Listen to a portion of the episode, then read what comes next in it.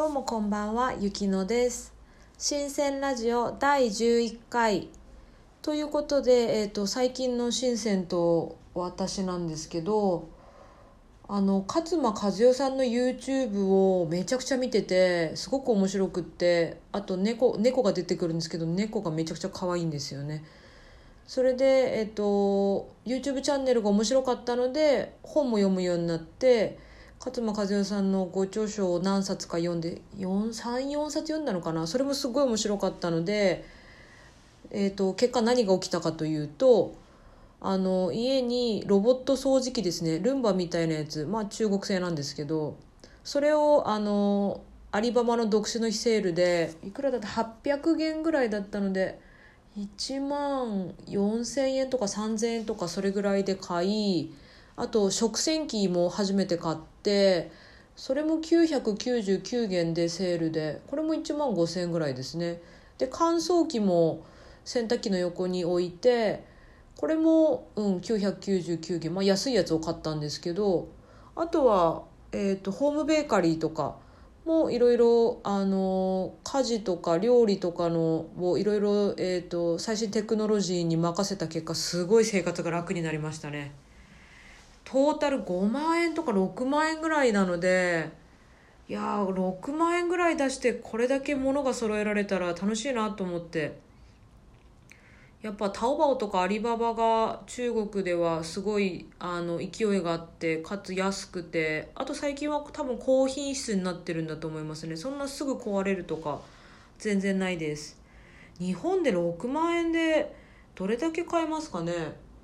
だから中国はみんな物価高いって言うんですけど、まあ、上海とか北京とか深センとか、まあ、家は確かに家賃はちょっと高いんですけど物はそんなに食事とかも2300円で食堂で食べられたりするのでまあ私は中国の生活をすごく楽しんでますああの全部説明書とかが中国語なんでちょっとそこは勉強しないといけないんですけど。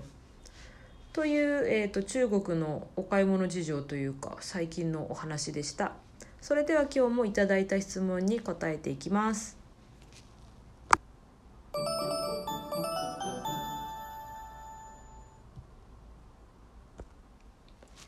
質問です。日本の HR ってもし応募の人が不採用だったらその人に何の返事もしないということでしょうか？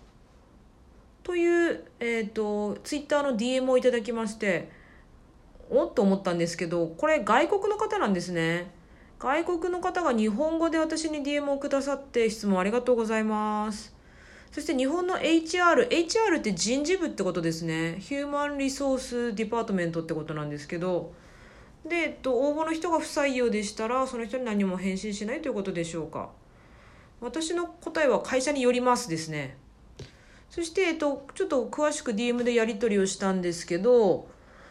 えっと、最初に書類を送って、それから向こうから来た返事が担当者による書類審査をします。しばしのご猶予を賜りますようお願いいたします。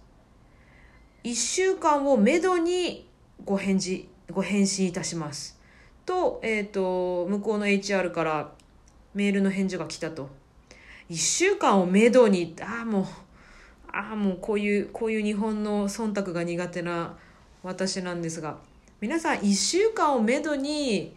あの採用か不採用の連絡もしくは面接の日程などをお知らせしますって来たら何日待ちます？私は多分10日は待つかなと思いますね。そして質問者さんはその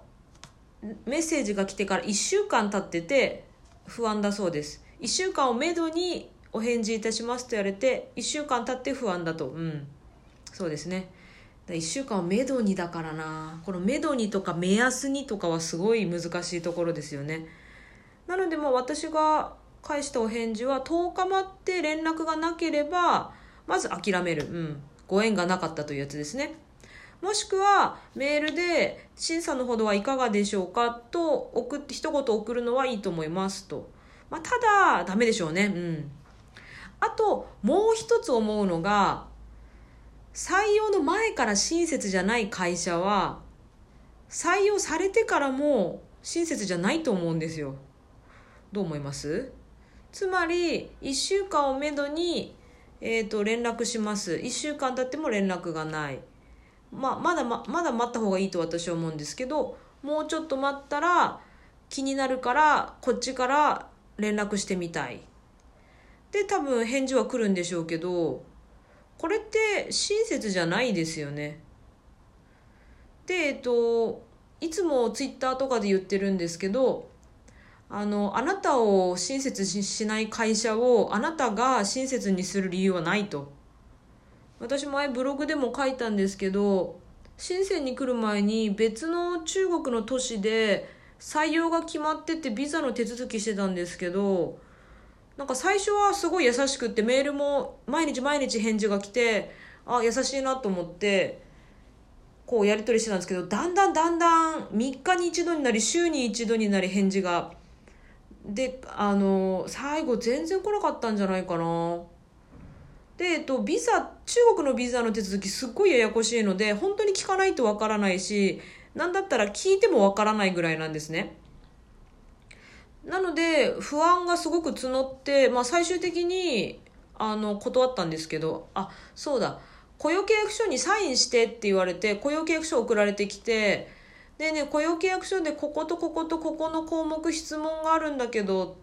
と送ったらいやいいから早くサインしてって言われてうんよくないぞと思って親切じゃないなと思ってで、えっと、いや、あの、やっぱりやめますって言って、まあ、すごい引き止められたんですけど、すごい引き止められたんですけど、すごい断りましたね。というわけで、まあ、返事が来なかったら、あとは自分の予想よりも返事が遅かったら、その1週間をめどにって言われて、自分の気持ちが1週間だったとして、返事が来なかったら、もう、さっさと次行ってもっと自分のことを大切にしてくれる親切にしてくれる会社を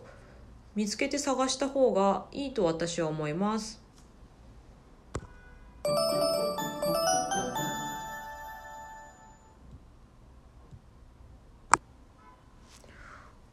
はい、えーと、前のトピックからのお話なんですけど自分を大切にしない企業を自分が大切にする理由はない。というのを私は常々言っていて私えっと2014年からもうすぐ2020年なんですけど5年まあ今年2019年なんて5年でえっと4回転職して5社うんで働いてるんですね。うんまああれながら根性ないなって思うんですけど。その代わり瞬発力だけは瞬発力ととっさの判断は身についてるなと思う数字なんですけど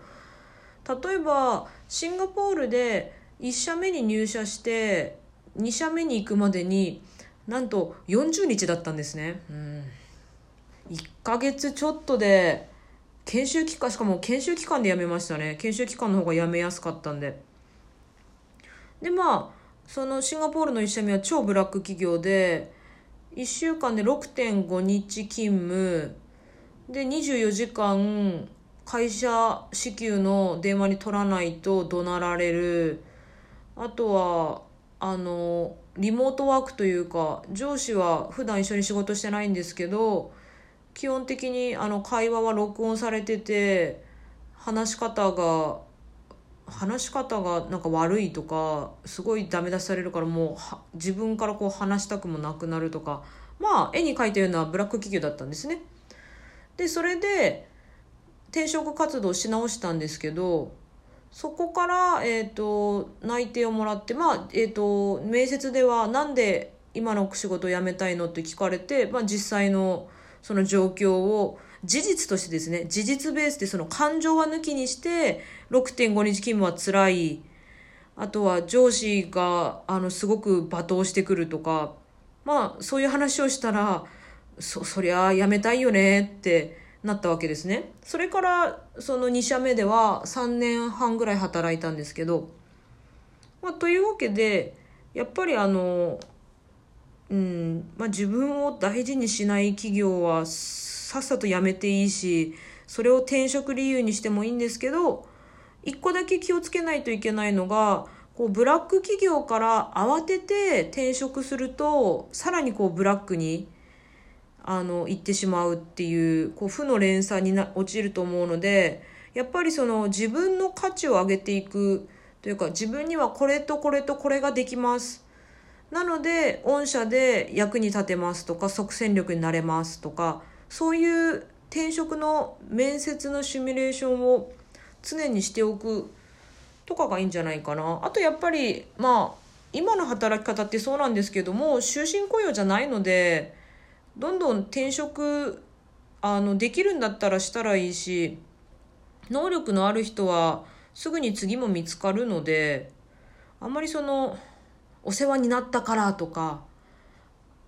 よくしてもらったからというのもなく条件が合わなかったりより良い条件が来たらこうサクッと次に行ってもいいんじゃないかなと思います。ちょっと雑談みたいになってしまったんですけどやっぱり私の基準は自分を大事にしてくれない企業を私は大事にしないし反対に私を大事にしてくれる企業では最大限頑張りたいなと思ってます今の会社はすごくあの